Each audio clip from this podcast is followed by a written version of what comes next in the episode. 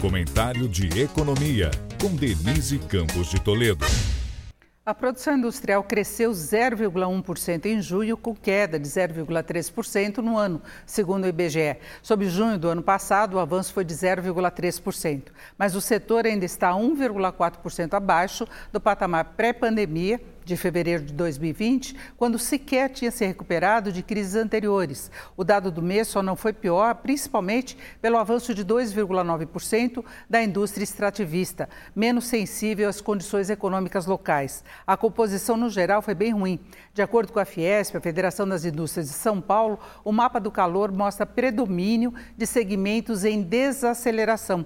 Do lado positivo, ainda se destacaram o setor farmacêutico no mês e de outros equipamentos de transporte. A produção de bens de capital, máquinas e equipamentos caiu 1,2% no mês. Termômetro dos investimentos produtivos, a queda nesse segmento tem relação com condições de crédito mais apertadas e o elevado endividamento corporativo.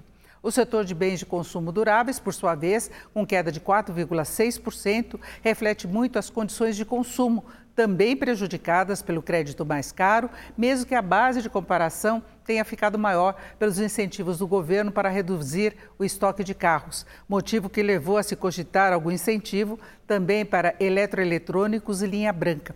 Fica evidente a falta de dinamismo de vários ramos industriais. A Fiesp mantém a projeção de queda de 0,5% da produção do setor agora em 2023. Além da cobrança pela redução dos juros e aprovação da reforma tributária, que pode reduzir a carga de impostos para a indústria, o setor tem carências mais amplas para engatar uma retomada consistente. São dificuldades pelo custo da logística, falta de mão de obra qualificada, atraso de investimentos que afeta a produtividade e a capacidade de concorrência até no âmbito doméstico. E a falta de força da indústria reduz o potencial de expansão das exportações, do PIB brasileiro e da geração de empregos, inclusive de melhor qualidade. Denise Campos de Toledo para o podcast do Jornal da Gazeta.